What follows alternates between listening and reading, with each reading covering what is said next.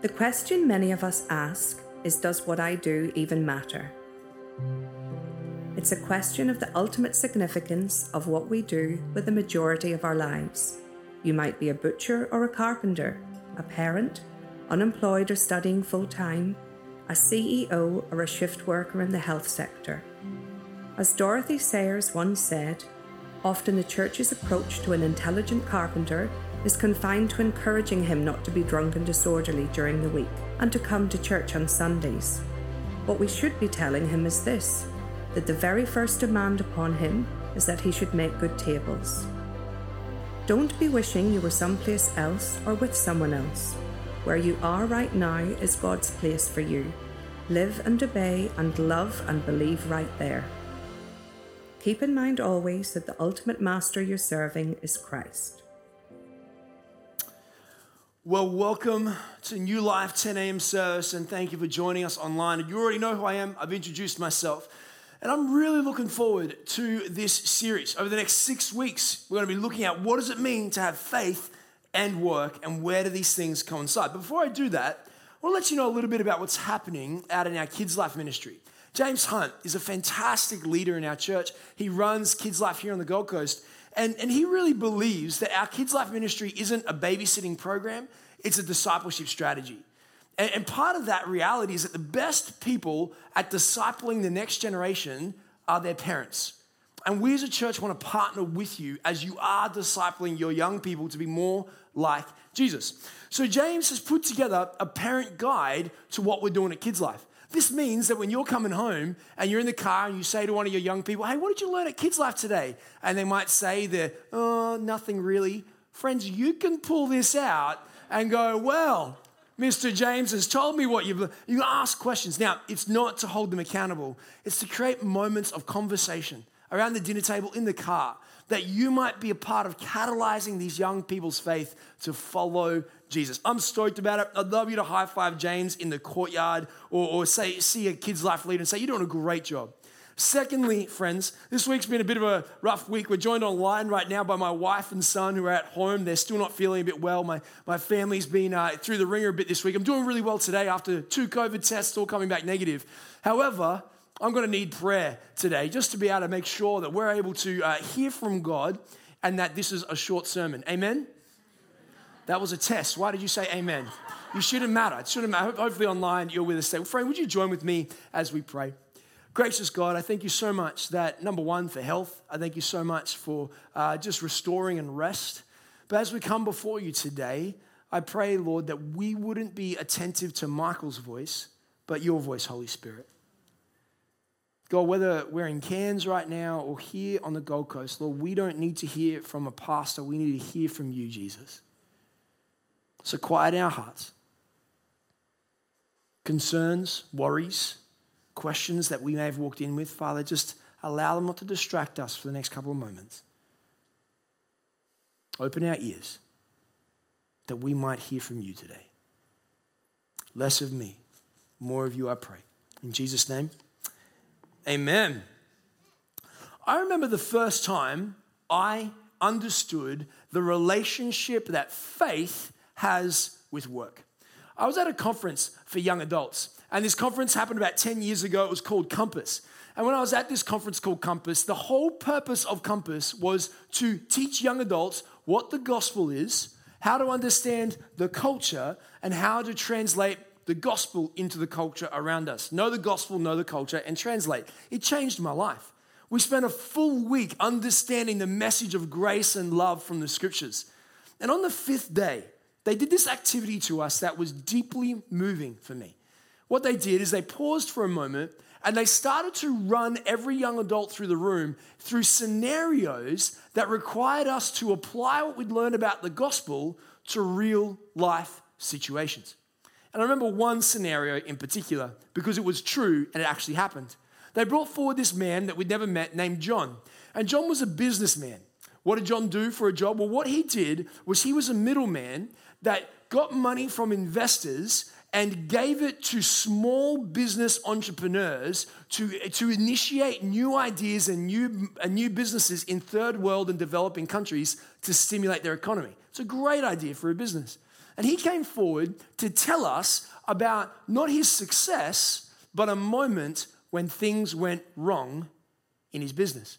John stood up in front of us and he told us this story. He said, One day, a man named Robert came to us with a strategic plan and a business plan to actually, for, with millions of dollars, to invest in small businesses in third world countries. And he wanted us to invest and back him. So I took the business plan and the strategic plan to the investors, and they did. They gave him millions, and Robert was off on a venture they all hoped would change the world.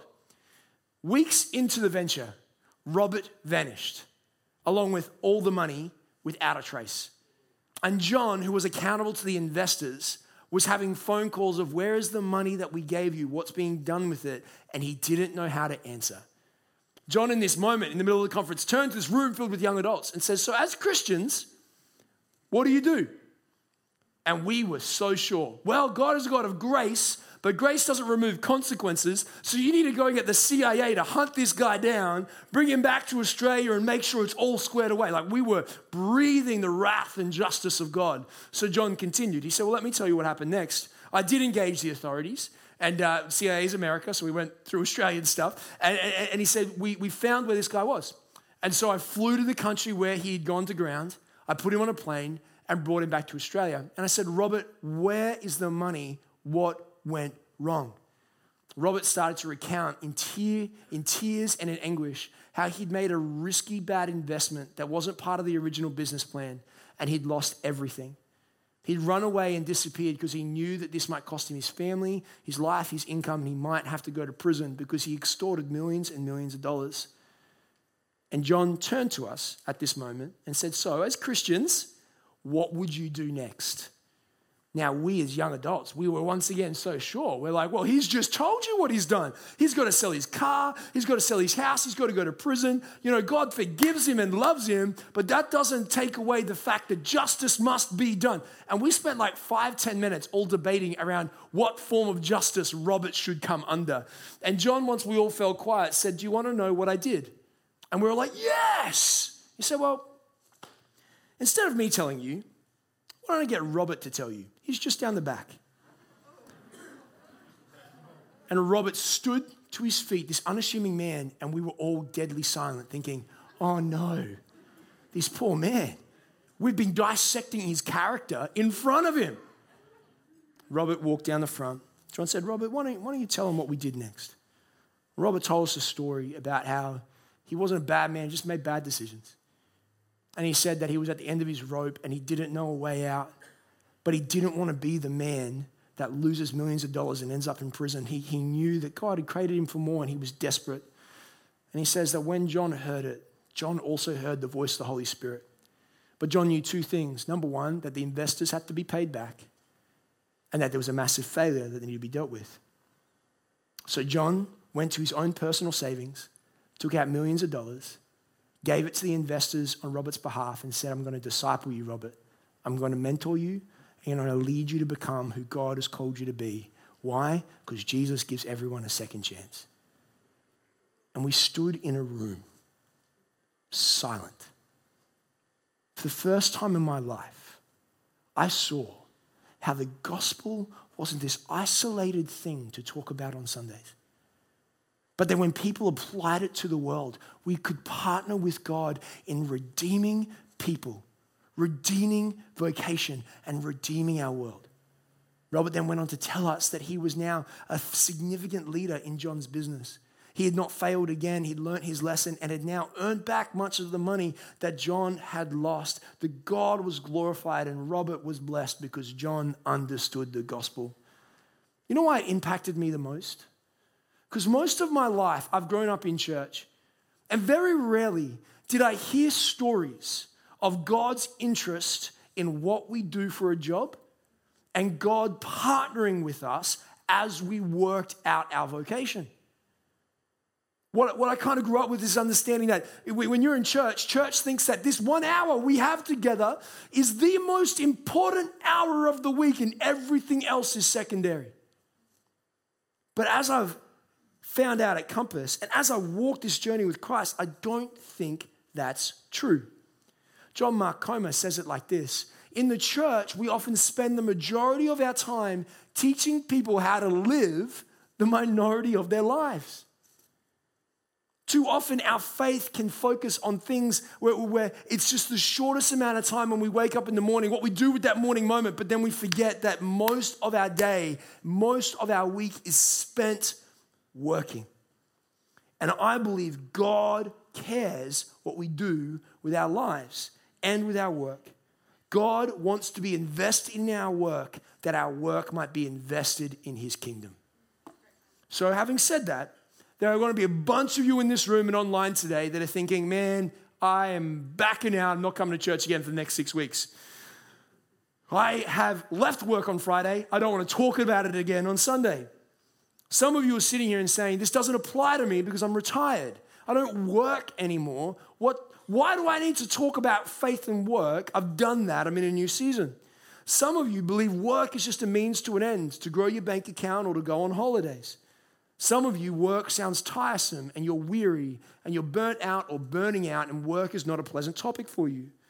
Some of you believe that Monday and Friday, Monday to Friday has nothing to do with your faith. That church should just stay in Sundays and leave you to work the rest out. Some of you, you're a full-time mother or father, and you're like, how does this even apply to me when I'm, you know, changing diapers and cleaning snotty nose? How does work make sense for me?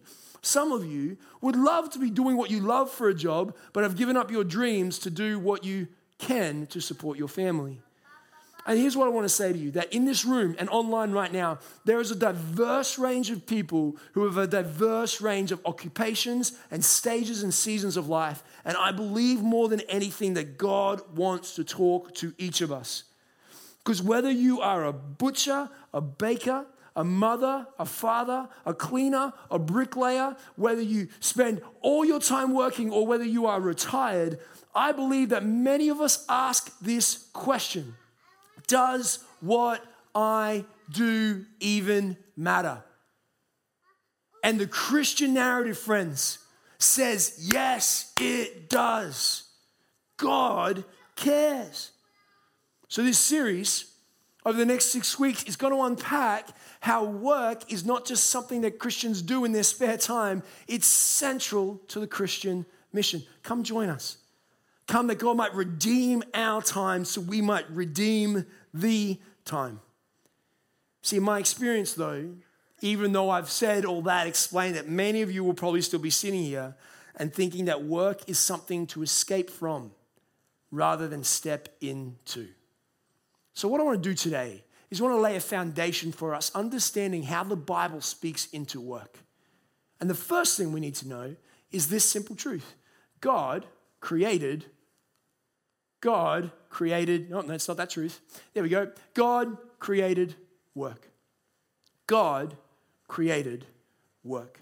Sometimes we look at work as a curse or a weight or something that we don't really love doing. But when you come to the Bible, you recognize actually, before anything happened, God created work. We see this in Genesis chapter 1, verse 1, where we read this In the beginning, God created the heavens and the earth. This is the first verse in the Bible, in the first book in the Bible. Some of you are like, What's a Genesis? Genesis means beginnings. And right at the start of the biblical narrative, what do we see? God at work.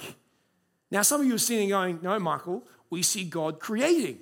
The Bible doesn't say God worked. Well, for the next six days, God formed everything. Everything came into existence from nothing. And then what it says to us on the seventh day is this in Genesis 2, verse 2 to 3. By the seventh day, God had finished the work he had been doing. So on the seventh day, he rested from all his work. In a moment of divine inspiration, God not only works for seven days, but he shows us the model of rest as well. Why is this important? Because if God worked, work is not something that is sinful or to be seen with disdain, but central into how we imitate God. Here's God weaving galaxies, creating mountains, forming intricate fish and birds and animals, and then going on to create humans as well. And we've got to recognize work existed before sin and before mankind. There was work. Therefore, work is not an oppressive force to escape from, but work is a way which we imitate the divine activity of God. You know, two books that I've been reading in preparation for this series Garden City by John Mark Comer and Every Good Endeavor by Timothy Keller. Another great one is Walter Brueggemann's uh, you know, translation and, and uh, commentary on the book of Genesis. And Timothy Keller goes on to say this in his book. He says, he says, it's suspenseful. Guys, it's amazing what he says. Trust me. If I just get you to click the next thing for me, that would be amazing. Thank you so much. Let me tell you what he says. He says this In the beginning, then, God, God worked. Work was not a necess- necessary evil that came into the picture later or something human beings were created to do, but it was something that was beneath, it was not something beneath the great God himself. No, God worked for the sheer joy of it. Work could not have a more exalted inauguration. Because God did more than just create through work, friends. He created humanity to work. It's interesting in the 8 a.m. service, this first part of the sermon was deadly silent, especially at that part where I'm like, He created humanity to work. So I'm like, this is not good news for me today. It gets better. See, in Genesis, we read this in Genesis 1, verse 26, towards the end of the creation narrative. It says, Then God said, Let us make mankind in our image, in our likeness, so that they may rule over the fish in the sea and the birds in the sky, over the livestock and the wild animals, and over all the creatures that move along the ground. So God created mankind in his own image. In the image of God, he created them. Male and female, he created them. Friends, you are created in the image of God. If you're online, why don't you type to someone, you're created in the image of God? Why don't you turn the person next to you in the room and say, You are created in the image of God? Now turn back to that same person. I just saw a couple kiss during that moment. All power to you. Why don't you turn back to that person and say, Stay 1.5 meters away from me at all times? Now, the reason why this is important is because we have to understand first, before God commissions us to work, He creates us in His image. Why is the image of God so central? Because you've got to understand what is meant by the words image of God. The word image is the Hebrew word selem. An image of God is actually best translated in uh, the ancient Hebrew as selem Elohim. Now, selem is actually not a term unique to Judaism or Christianity. In the ancient world, Selems were everywhere, images were everywhere. Because a Selem was a statue, an image, or an idol. So if there was a civilization that built a temple to the god of the sun, what they would put in that temple is a Selem, a statue that helped everyone in that society know whose temple it was. This is crucial. In fact, many writers think that kings back in those days used to erect Selems, Selem Elohims, in every piece of conquered territory where their armies had invaded. Because the king was not physically present in every single city and town, they would erect statues or Selems of themselves. And when you looked at the Selem, what would you know? This town is under the rule, responsi- responsibility, and authority of the one the statue points to. Do you understand why it's so important we recognize what God is saying by saying, You are made in his image.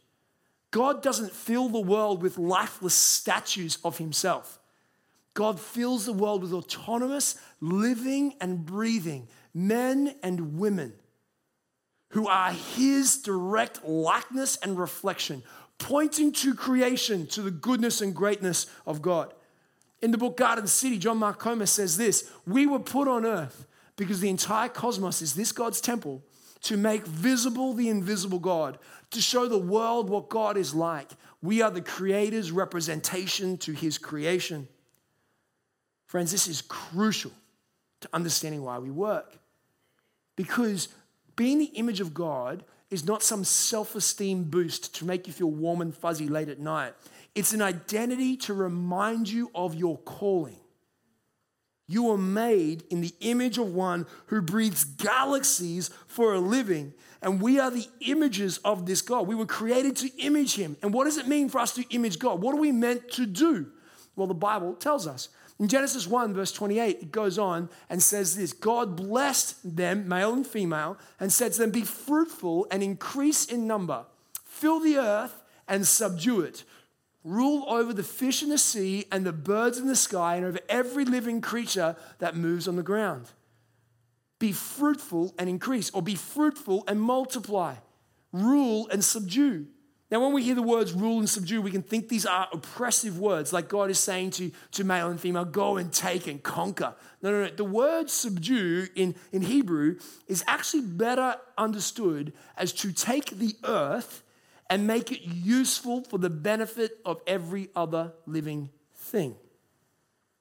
Genesis 1, verse 28, is what we know as the cultural mandate. It's a cultural mandate.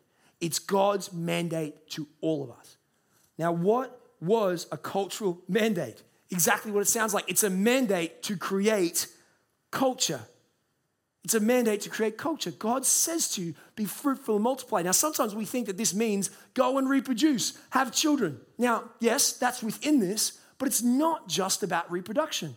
God doesn't just want people to go and have babies. God wants people to multiply societies and communities and fill the earth with his image. This is a beautiful commissioning. Why? Because God is not calling us to come and serve him, but come and partner with him. Nancy Pearcey says it like this Our calling is not just to go to heaven, but also to cultivate the earth, not just to save souls, but also to serve God through our work. For God Himself is engaged not only in the work of salvation, but also in the work of preserving and developing His creation. When we obey the cultural mandate, we participate in the work of God Himself. So, what are we talking about when we talk about work? Work is what we do with the creation God has given to us. In fact, Timothy Keller gives us this beautiful definition where he says this work is rearranging the raw materials of God's creation in such a way that it helps the world in general and people thrive and flourish. What does this look like? What does it look like for you right now to take raw materials from our world and rearrange them so people flourish? This is the stay at home parent who sees their children not as just biding time until they're adults, but their responsibility to grow children into teenagers and adults that will bless the world, the rearranging of the raw materials. This is the carpenter that when they see wood does not see a job to be completed but a beautiful masterpiece to be created that the world would be blessed and god would be glorified this is the ceo who as he's signing contracts and organizing strategies sees his role to act with integrity and operate with economic sustainability that the world is blessed and god is glorified this is the not for profit leader. It's, it's the cleaner, it's the bricklayer, it's the lecturer, it's the student, it's the Hungry Jack's burger flipper. That was me at 18. Shout out if that's you. Don't really shout at me, you just stay where you are. Saying, bless the world and glorify God. This is the cultural mandate. It's what God calls us into. And He says, You're meant to do this. And how do we know? Because God didn't make creation a finished product. Now, I know that's controversial, but, but come with me. He didn't give us bread, He gave us grain. He didn't give us wine, He gave us grapes. And what humanity did is partnered with God to cultivate and create things that usher and give lives. He turns, he calls couples to turn into family. He says, make something of the world in the Creator's name. This is beautiful. Why? Because God doesn't call you to be his slave. You are not God's hireling. You are purposed and created to be his co workers, his co rulers, and his partners in cultivating his creation. Friends, this changes how we work. This changes how we see our vocation. But still, as I'm preaching, some of you are sitting there and going, Yes, Michael, but I still hate what I do tomorrow. Nothing you're saying makes me excited about going to work. In fact, I left it on Friday. Why on earth are we talking about it on Sunday? And the reason why, friends, that no matter how well I compel you and, vision cast to you is the understanding that work is not the way God designed it to be. Because if God created work, the next truth is that sin, sin ruined work. Sin ruined work. Now, for those of you who are new to Christianity, we're just going to give you a crash course in where the story of Genesis goes. But if you have any questions about the story of Genesis, what I've said about the beginning or sin, we've done a long series in Genesis at the start of this year. Go back and check it out and read and, and hear how we've unpacked some of these issues about creation versus science and sin and the dynamic of it all. But what happens is that God puts Adam and Eve in the garden to work. In Genesis 2, verse 15, he puts Adam and Eve in the garden to cultivate it and to work it, the Bible says, to farm it and develop it for the glory of God and the good of the world. But something goes wrong. God says, I want you to partner with me, I want you to work with me. But here's the thing I also want you to trust me. So I'm going to put a tree. There's a tree in the garden called the tree of the knowledge of good and evil. And whatever you do, don't eat from the tree. Now, maybe you're sitting and going, well, why would God put a tree in the garden anyway? And this is all a bit weird. We've dealt with these questions when we preach through Genesis chapter 3. Feel free to go to church.nu slash messages and, and unpack it there. I don't want to revisit that too much today. But what ends up happening is Adam and Eve are cultivating, they're growing, they're farming, they're building. And then a snake comes along and says to Eve, Eat from the tree. And Eve says, No, no, no, I'm not going to do that. But then the snake tempts her by saying something in Genesis chapter 3, verse 4, which changes work forever. The snake says to Eve, You will not certainly die, for God knows that when you eat from it, your eyes will be opened and you will be like God. Why should this confuse us? Because were they not already like God? They were Selem Elohims. So, why was Eve wanting to eat the fruit to gain something she already had? Because it wasn't about becoming like God, but taking control from God for her own personal gain. Adam and Eve eat from the tree. And the reason why this is world shattering, history altering moment is because humanity, you, nudge the person next to you and say, You. Someone tell Calvin online that I'm talking to him tonight. You were created to be selfless. Your heart was originally designed to be outwardly focused. But what sin does and what happens in this moment is sin comes and says, prioritize yourself. The, the Latin for it is incurvatus in se, which is the heart curving in on itself. This is the best understanding of sin. Sin is not necessarily something we do. What we do starts in our heart when we prioritize ourselves. And friends, this is what has ruined work. Because instead of what we do for a job or the economies that we're a part of or the world being focused about blessing the world and glorifying God, the images of God no longer want to image God. They want to build their own image, their own selems, their own platforms, their own social media reaches, and they want to pursue their own greatness and grow their bank accounts. So, what do we do? We disconnect and we usurp God. We no longer want to partner with Him. We want to take from Him for our own gain. And what lies at the root of sin ruining everything? Friends, it's selfishness. Selfishness is at the root of all sin. And when we're selfish, work becomes about the pursuit of whatever we want at the expense of the world and of others. Selfishness tells us that we should base our identity on what we do and how much we make. Excuse me, friend. Quick tea break.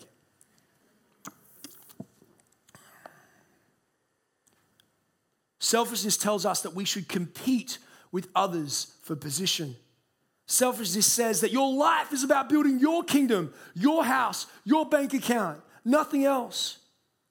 And this selfishness ruins the created order of everything.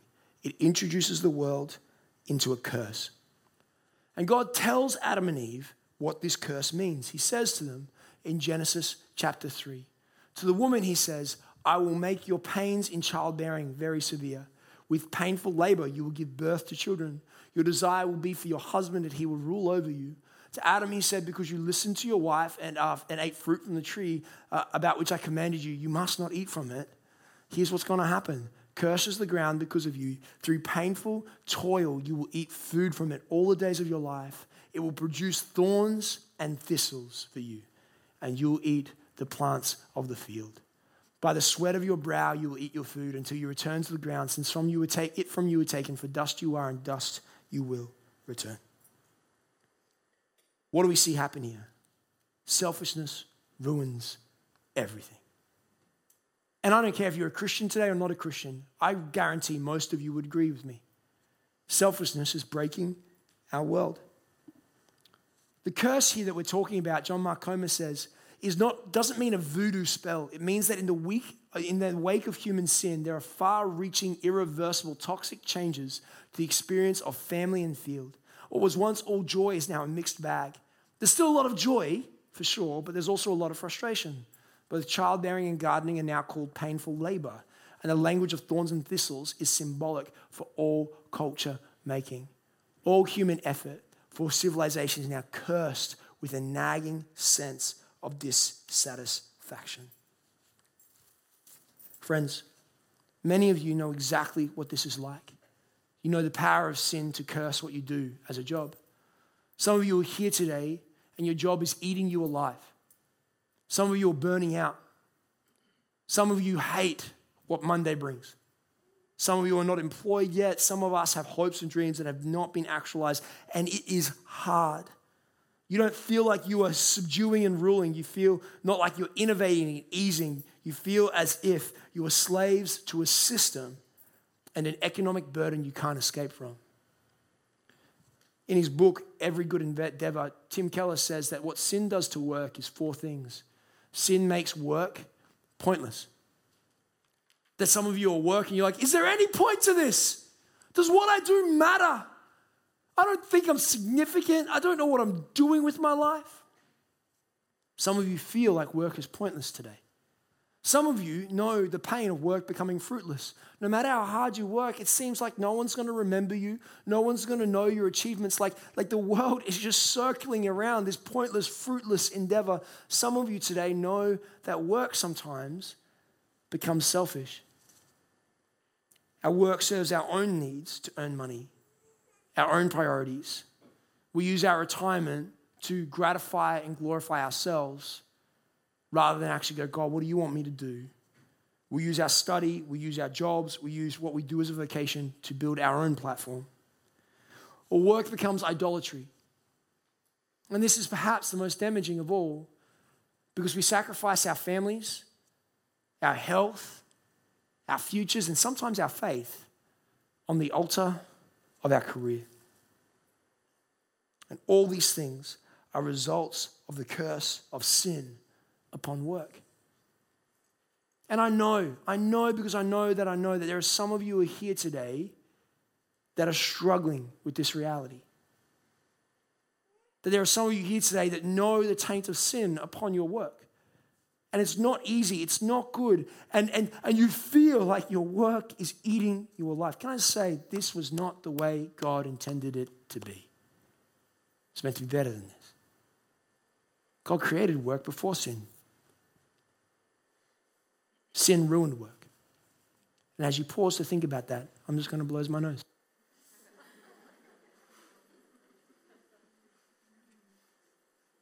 Lastly, Christ redeemed work. Lastly, Christ redeemed work. Because, friends, not only did God create, not only did sin ruin, but the biblical narrative doesn't leave you in the hopelessness of your own mistakes, of the mistakes of humanity. What it leaves you in is with a hope of a better future that Christ steps in and redeems. And friends, if you are here today and you feel hopeless, you feel helpless, you feel like there is no way out, let me tell you the truth of the gospel.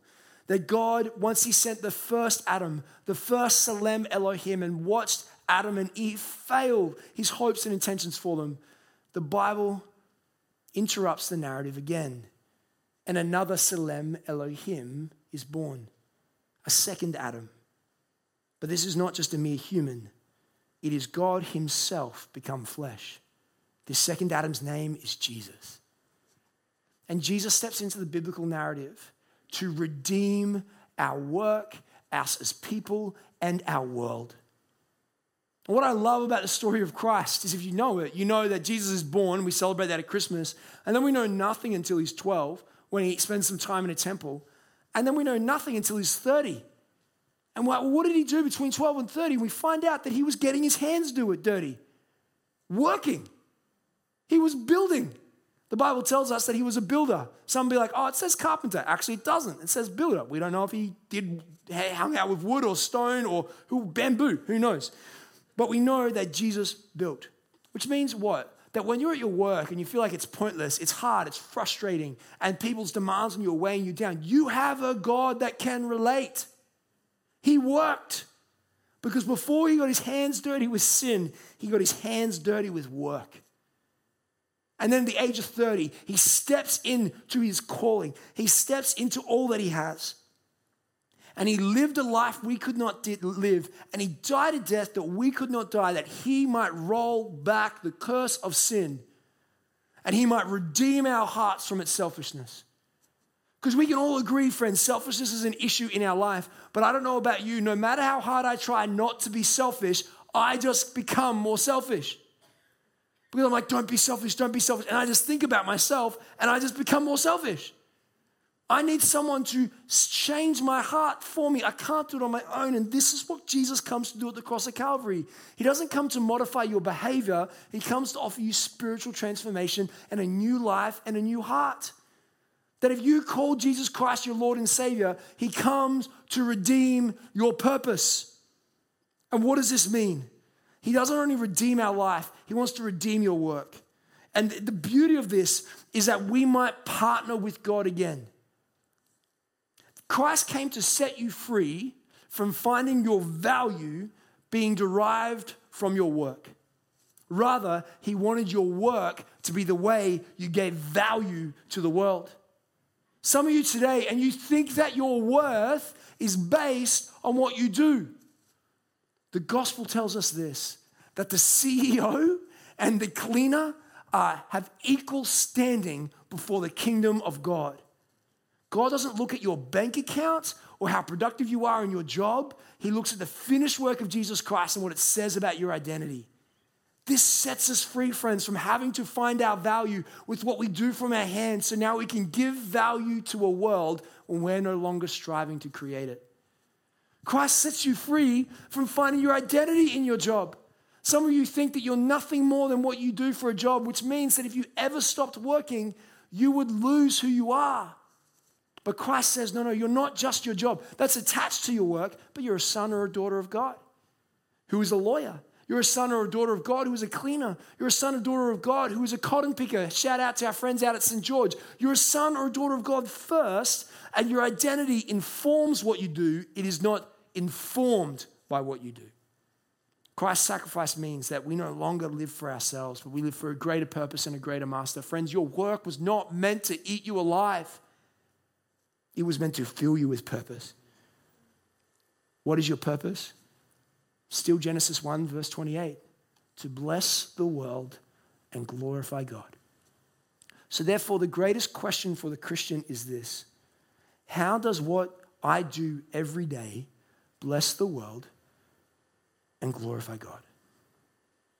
And every single one of us can answer that question no matter where you are, how you're positioned, whether you're retired or you're 18 and just starting your career, every one of us can answer that question. Because Jesus changes the metrics, He changes our employer.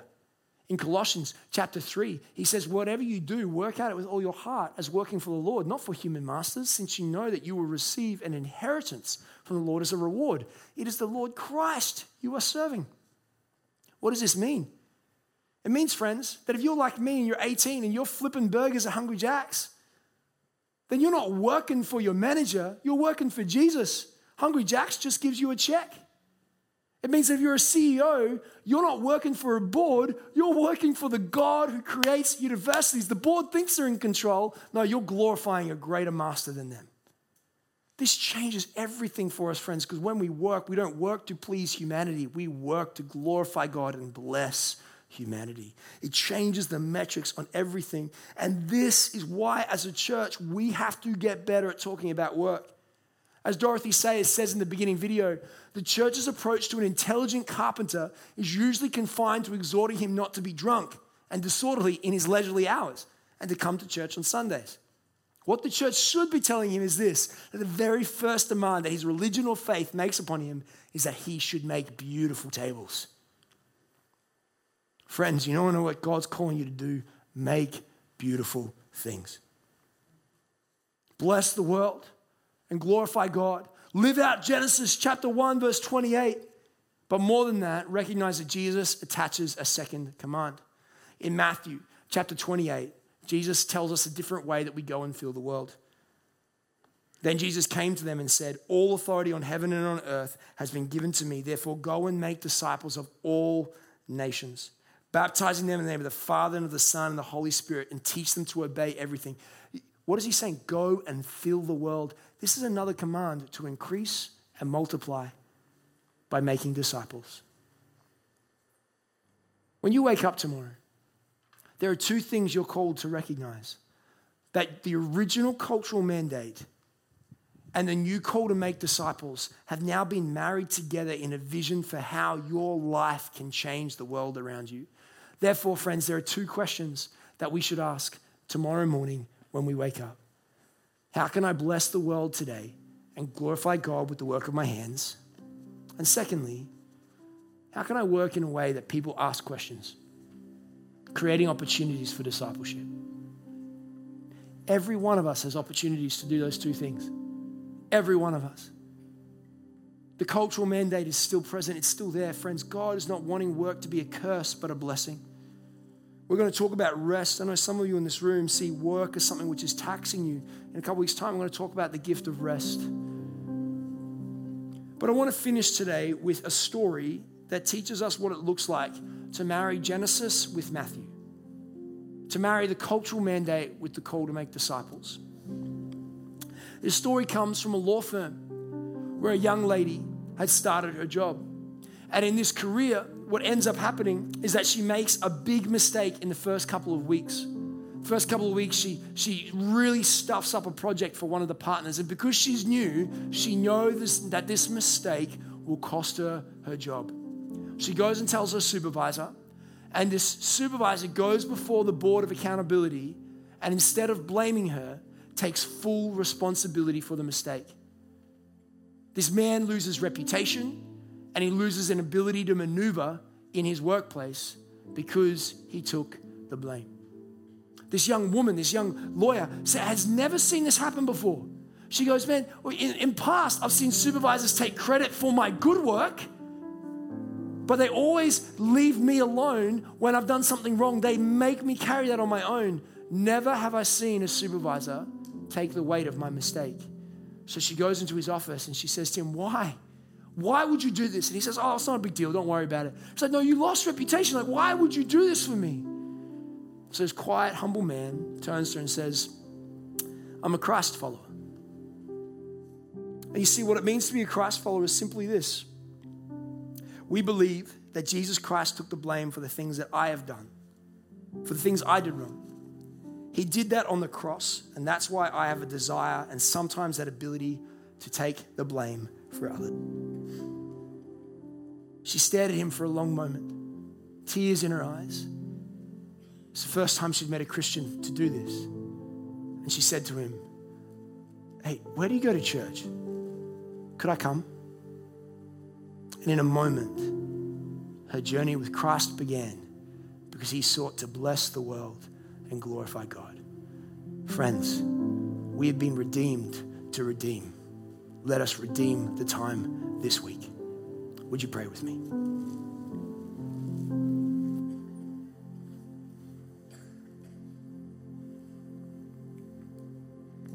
Heavenly Father, right now, I believe there are people all across this room, people joining us online, that God, when we hear about sin, when we hear about shame, when we hear about work eating us alive, we relate. So, God, what are you saying to us right now? What are you saying to us right now?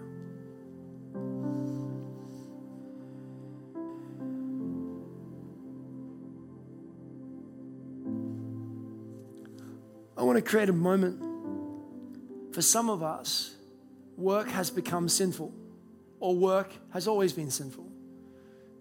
It's about your selfishness.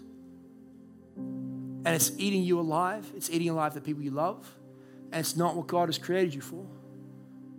Maybe your work has become pointless, fruitless, selfish, or idolatrous. And right now, today, I just want to ask if you would join us in repenting and turning to Jesus. That we would have a moment where we go, you know what, God? I don't want my life to be about me. I want to bless the world and glorify you. I want to live for a greater purpose.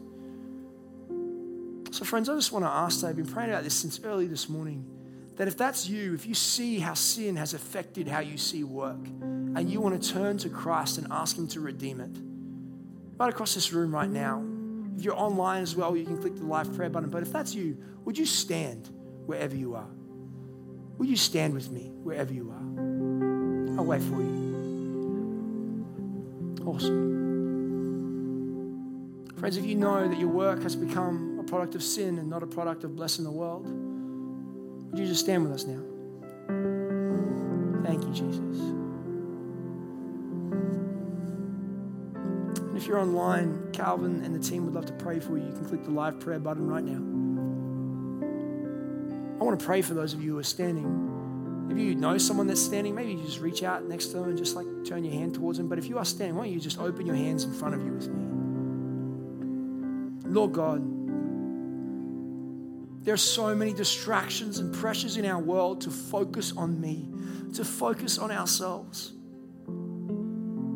The world tells us that we should become great rather than blessing the world and glorifying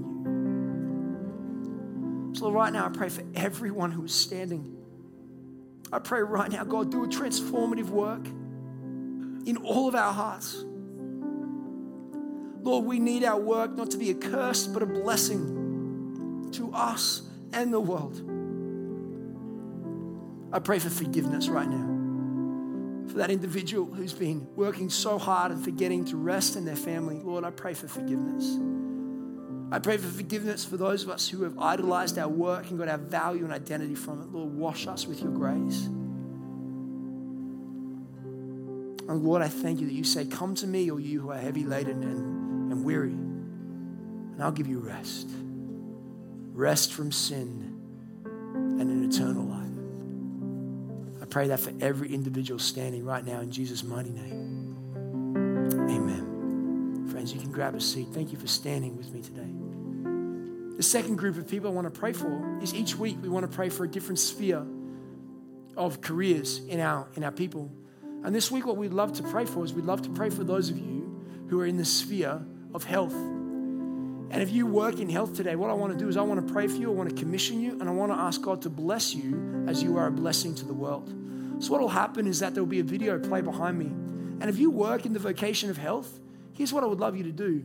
Would you just stand? Or if you're not sure if you work in the vocation of health, then there'll be names come up behind me. Is that video good to go, Jack? Thanks so much. So, friends, if you work in health, uh, you don't need, you know if you work in health. You're a nurse, doctor, chemist, pharmacist. Would you just stand wherever you are? We want to pray for you today. That's awesome. It's going to say pastors as well. So, a bunch of our ministry team are going to stand there too. That's awesome. Counselors, psychologists. You might work in health administration. Just feel free to stand. And, friends, I want to say this as you stand. You might be studying it. If you're studying it, please stand. We currently are walking through the first pandemic that has affected Australia in my lifetime. And it has taken courage for so many of you to not listen to conspiracies, to lead with truth, be brave and courageous. And I just wanted to say thank you. Thank you for blessing the world. And I pray that you would glorify God every day. And right now, what I would love is to pray for you for protection and courage over every single one of you. Whether you're a pastor, a chaplain, or you're a doctor, or a nurse, a counselor, or a pharmacist, would you reach out your hands to someone that's just standing right now? Let's pray for these friends. Lord God, we lift up those who work in the sphere of health, whether it be mental health, pastoral life, or whether it be medicine, and, actually practically work on the biology of who we are. Father, I pray your blessing on these men and women of God. That, Lord, that they would find meaning in what they do because they are blessing the world and glorifying you. Protect them from the lies, the deceptions, and the traps in this world. And may they know truth, live in truth, and influence and lead your people. I pray you would bless them beyond embarrassment, protect their families, and may they find meaning in the call of God. to be a difference, the very hands and feet of Him, the very image of Him, wherever they practice their vocation. We pray these things in Jesus' mighty name. Amen.